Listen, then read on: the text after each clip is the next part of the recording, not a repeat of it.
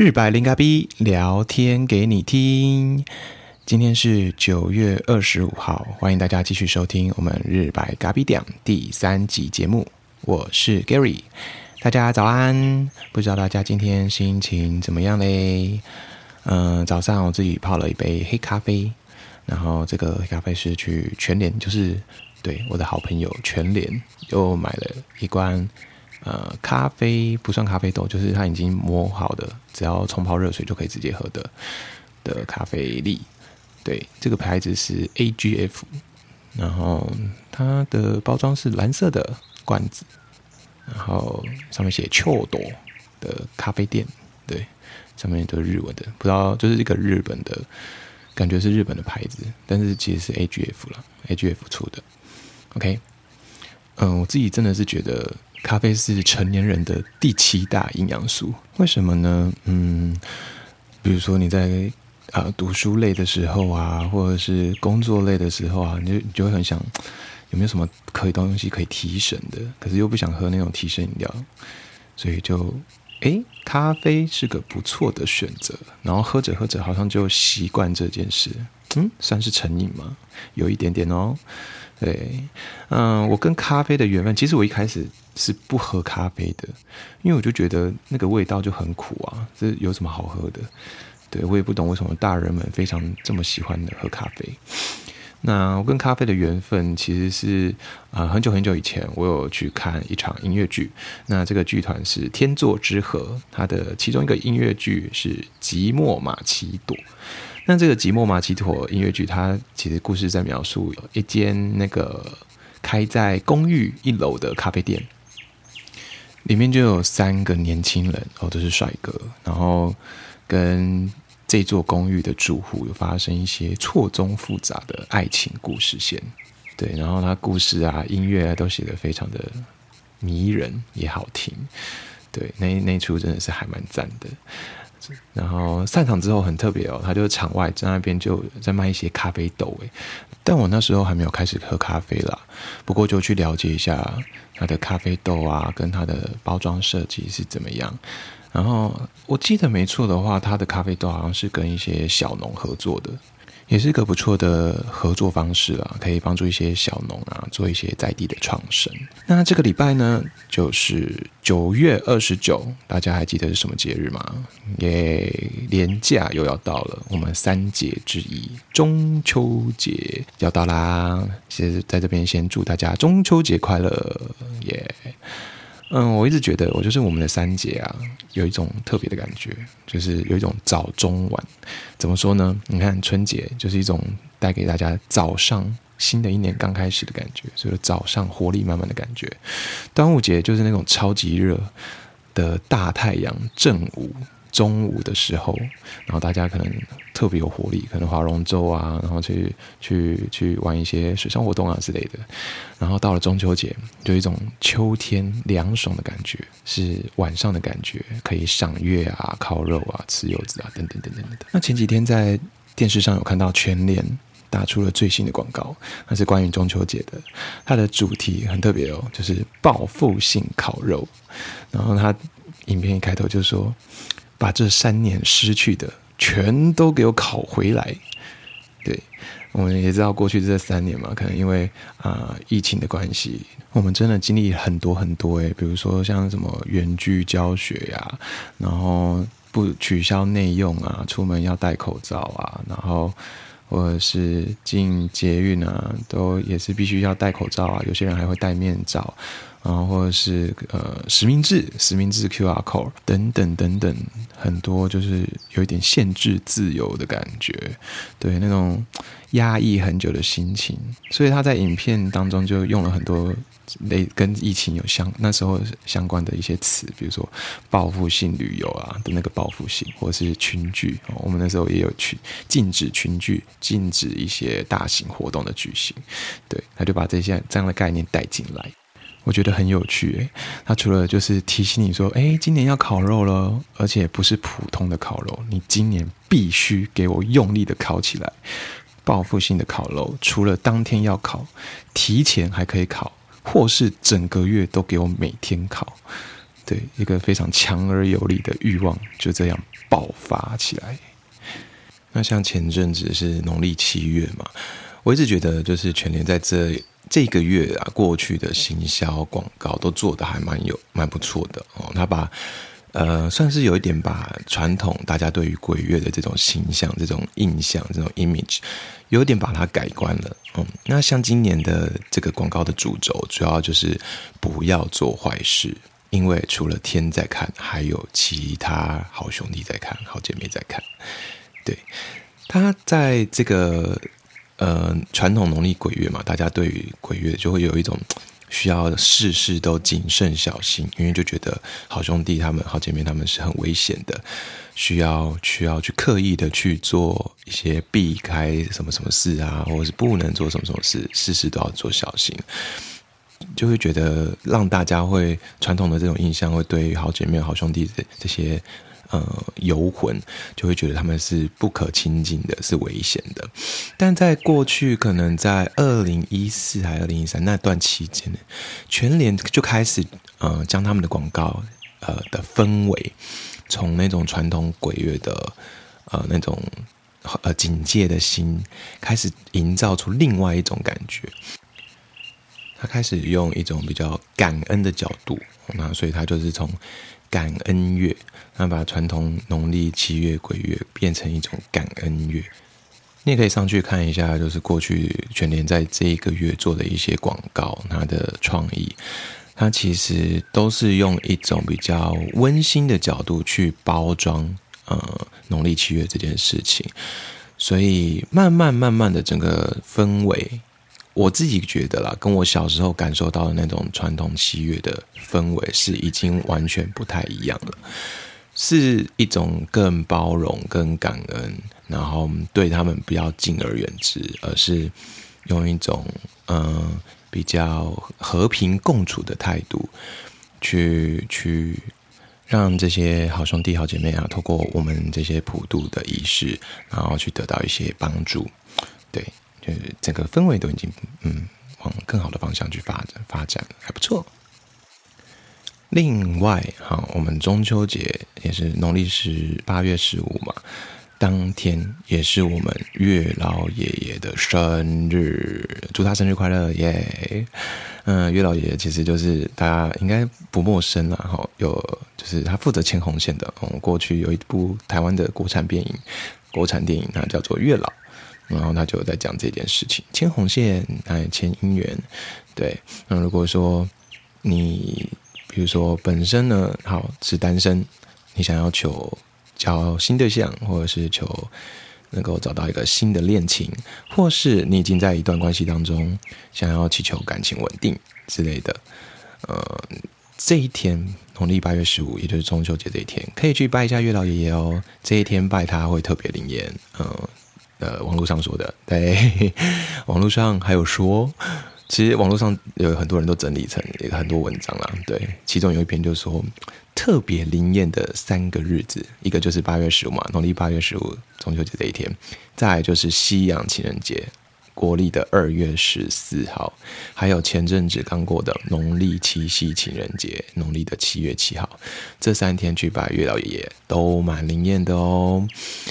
嗯，好，我有白，哈哈哈哈。结果如何？嗯，还不知道。就这样，好。然后偷偷跟你们说，其实上一集的内容，其实原本是跟这一集一起讲的，但是上一上一集是这一集的前言，只是因为不小心讲太多了，所以。就只好把它拆成两集啦。当然，上一集跟大家分享了一些比较详细的呃赛事的资讯，也是还不错啦。对，就让大家可以多了解一些国内赛事的动向，这样子。好，那今天我们要来聊聊什么呢？今天我们的标题叫做“运动防护员都在帮运动员按摩吗？”好，当然，嗯，我们就要聊聊一下，呃，什么是运动防护员？因为大家好像。对于这个名称，似乎有听过，又好像没听过，或是对他的工作内容好像有些部分了解，但又不是很全面的知道他在干嘛。对，然后我们比较常看到的印象就是，哦，他突然冲出来，然后做一些处理，然后他就下去了，或者是看到呃，可能选手在按摩床上，然后他就在上面帮他做一些处理，嗯，可能是按摩还是什么其他的事情，不知道。好，那我们今天就来聊聊一下什么是运动防护员呢？好，在开始聊运动防护员之前呢，我要先聊聊一下我怎么得到这个资讯的。怎么会知道运动防护员这件事情？经验蛮特别的哦。在我从设计领域毕业之后啊，我就在想说，哎，我要做怎样的设计啊？我如果直接进到呃设计公司或者是广告公司，我会不会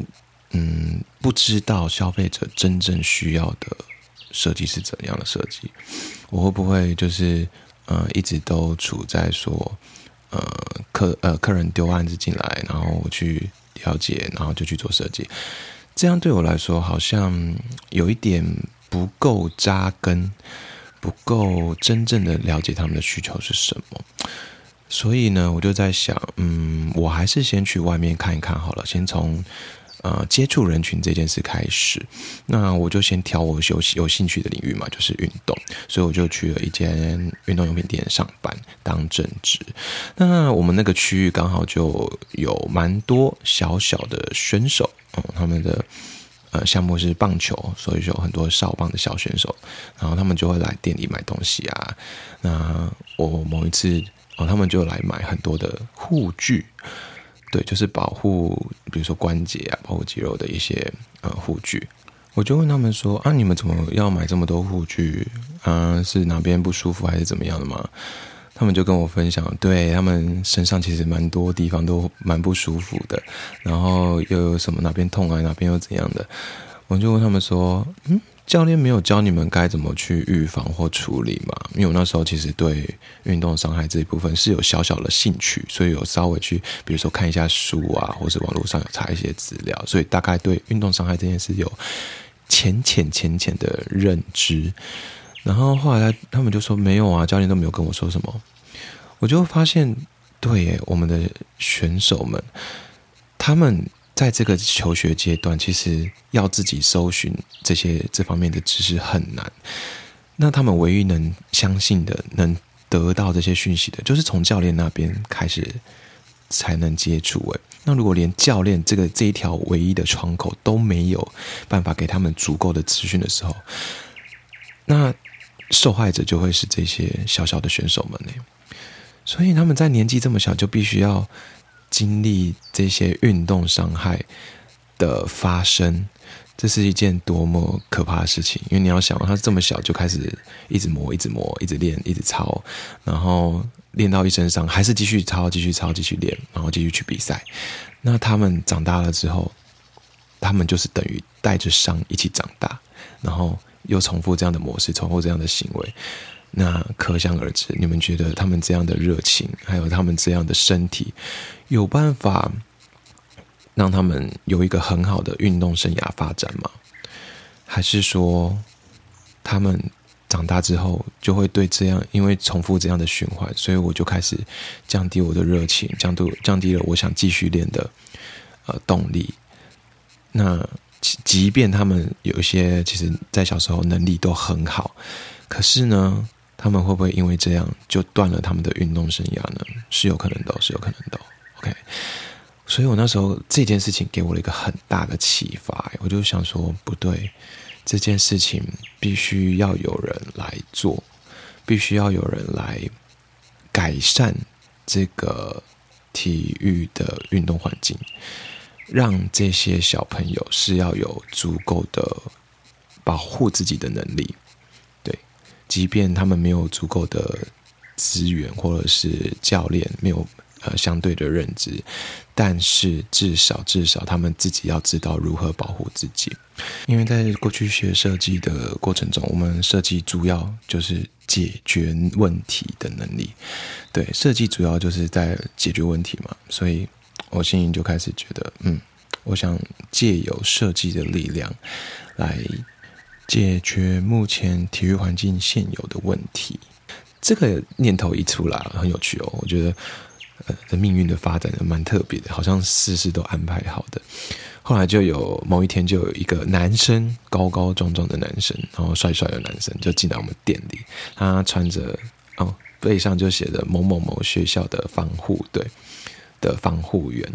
然后他可能是刚下勤吧，就是刚做完运动防护的工作，就过来买东西，可能买机贴啊什么的。我就问他说：“哎，你这个运动防护员是什么啊？”因为过去我也蛮喜欢看一些运动赛事啦，我只知道，嗯，场上有人受伤的时候，旁边常常会有一些医护组的人，然后就冲上去，然后带着小药包这样上去处理，然后就下来。那那时候他才跟我介绍说，对，就是这个人，这个人就叫做运动防护员。就这样，我就知道了，他们这个学校有在做这样的培训，这样的教育，然后。我那时候就毅然决然的，好，我觉得我必须得了解一下这件事情是什么，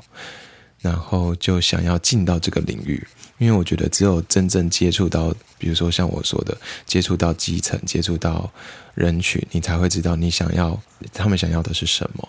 所以，包含运动防护员这件事情也是一样，如果要推广这件事情，如果要。教一些少棒小朋友或者是一些基层小朋友，他们如何保护自己？那我自己必须得要有这方面的认知，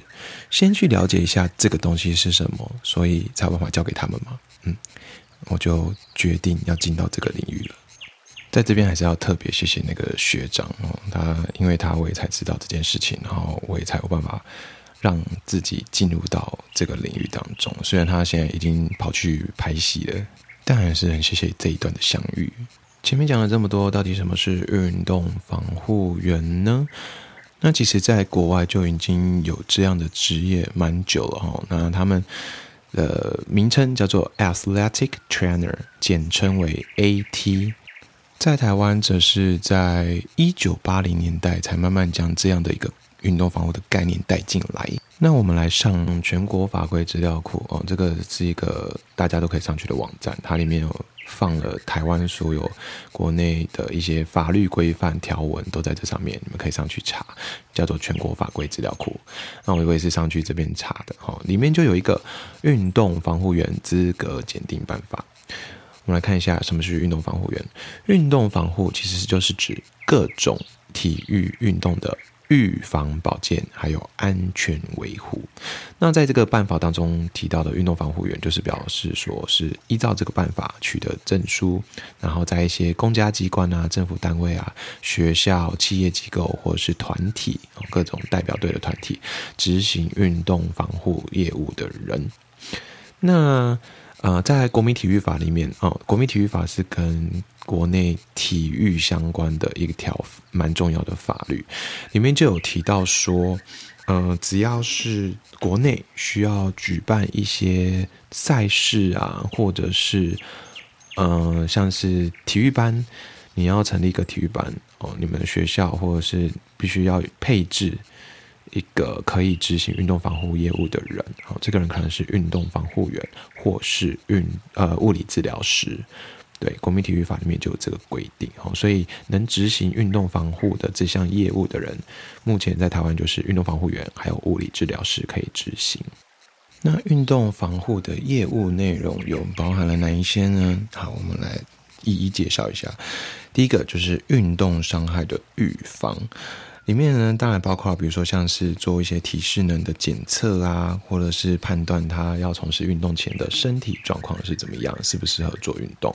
或者是帮要即将要做一些体育运动的人做一些体能规划、体能训练或调整训练计划，可能是有关于比如说关节活动度、柔软度改善或肌力训练等等的的，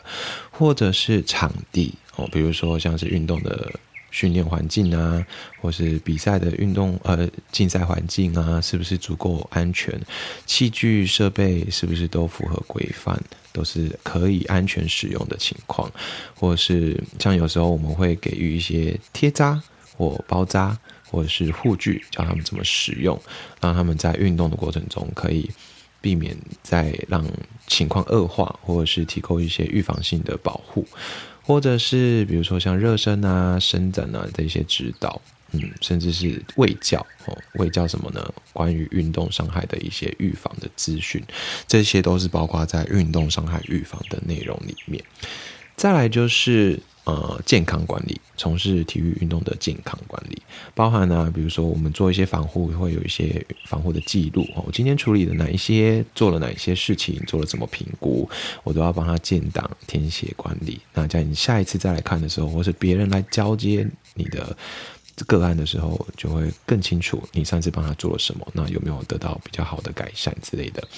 或是像场地设备的安全维护，也是在这一条。还有刚刚提到的卫教，还有比如说紧急处理的卫教，要怎么遇到运动伤害的当下，如果没有呃医护人员或运动防护员的时候，你要怎么自行的紧急处理，或是呢协助去。建立一个 SOP，紧急事故处理的 SOP，这样子。好，再来就是运动伤害的当下，你要负责辨别、评估，还有到送医之前的紧急处理，包含我们要去看一下，说这个伤害有可能是怎么样形成的，它有哪些机转，然后它受伤的程度又是如何，还有它的范围跟状况是怎么样呢？并且提供适当的急救技术。嗯，在他到达医院之前，我们要做一些紧急处理，甚至要协助他送医。好，这边有提到紧急协助嘛？所以我们在这个简历拜访当中，呃，如果你要考取运动防护员，有一条就很重要，就是有一个证照，有一个资格，你必须先得取得，就是 EMT，它的英文名字是 Emergency Medical Technician。哦，那中文翻成紧急救护技术员，也有人称说救护技术员或救护员。那台湾的紧急救护技术员有分成三个阶级，一个是初级，也就是 EMT One，中级。EMT Two，还有高级救护技术员 EMTP，总共三个等级。那你如果要考取那个运动防护员的话的证书的话，你必须至少要取得 EMT One，也就是初级紧急救护技术员以上的等级，才有办法考到这个证，呃，才有办法报名这个证照的考试哦。再来就是受伤之后的。防护跟保健也是归我们管哦，我们要依照医生的指示，我们要帮他调整，或者是协助他的复健流程，或者是受伤之后一定肌力啊、体能都跟原本正常状况是一定有落差嘛，我们要负责帮他做一些重建，做一些调整，或者是设计一些功能性训练，让他可以恢复到原本比较健康的那个状态，甚至还有其他一些。经过主管机关认可的运动防护事务，像我们有时候会协助，可能一些讲座啊，或者是之类的行政事务，也是需要去执行的哦。好，其实你从这个业务范围，你就会发现说，其实运动防护员他真的是一种健康。管理上的一条龙的服务哦，从运动伤害的预防，前面运动之前的预防，哦，到运动中如果有发生伤害，我们要去做评估跟处理，以及运动伤害发生后，我们还要负责帮他做一些重建，让他功能恢复的作业，然后让他可以恢复到正常状态。哦，他真的是从前中后，我们都是一条龙。把它服务起来，所以其实，在我们的这个运动防护员的呃检定办法当中，它就有规定说，有一些专业的能力你必须要去建构哦，因为我们刚刚有提到它的执行业务内容非常的广泛嘛，健康一条龙，嗯，所以他在呃考试规定就规定说，你必须要修一些学科。包含基呃运动防护的基础学科，还有专业学科。那基础学科当然就包含了，比如说像解剖啊、生理啊、运动营养啊、运动生理力学，或是心理学啊，或者是运动保健的经营跟管理，以及健康管理等等的。那在嗯专业学科的部分，就必须要有防护防护学的呃呃基础养成，还有运动处方的设计，还有包含贴扎。跟防护仪器的运用，还有推拿指压，哦，大家印象比较就是对防护员是按摩师的这种印象，大概就来自这一项，就是运动推拿指压。但我们通常都是拿来做疲劳恢复使用了，或者是有一些伤害需要去做处理、徒手处理的时候，会用到这一项。所以我们跟按摩师使用的技巧、手法，然后我们养成过程中的专业知识派别，都还是不太一样的。OK，所以有没有解决大家对运动防护员的疑惑呢？那那个刻板印象呢？好，再来就是我们在运动伤害的。发生当下也要做一些评估，所以会有评估学，以及运动保健学、运动防护，甚至要实习哦。我们必须得实习两百五十个小时以上，你才可以报考这项证书。最后还有就是运动体能训练，也是我们必须要学习的专业。对，然后刚刚有提到。运动防护员跟物理治疗师都是可以执行运动防护业务的人哈，虽然我们也都是在按摩床上面处理，蛮多时候都是这样子啊，然后就会有时候会碰到选手过来，就会说，嗯，可不可以帮我按一下？我心里就会 always 并且翻白，眼跟你说按你个头了。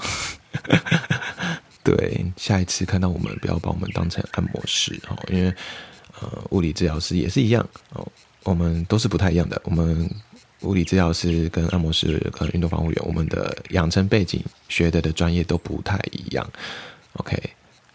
然后今天稍微介绍了一下什么是运动防护，还有运动防护员，不知道会不会资讯量过大，然后让你们一大早脑袋就开始昏昏沉沉呢？欢迎下方。跟我留言一下，你们听完的想法还有感受是什么呢？那我们今天的节目内容就到这边。星期一早上在收听节目的你，你要上班吗？还是要上课吗？不管怎样，都祝你们今天也是元气满满的一天。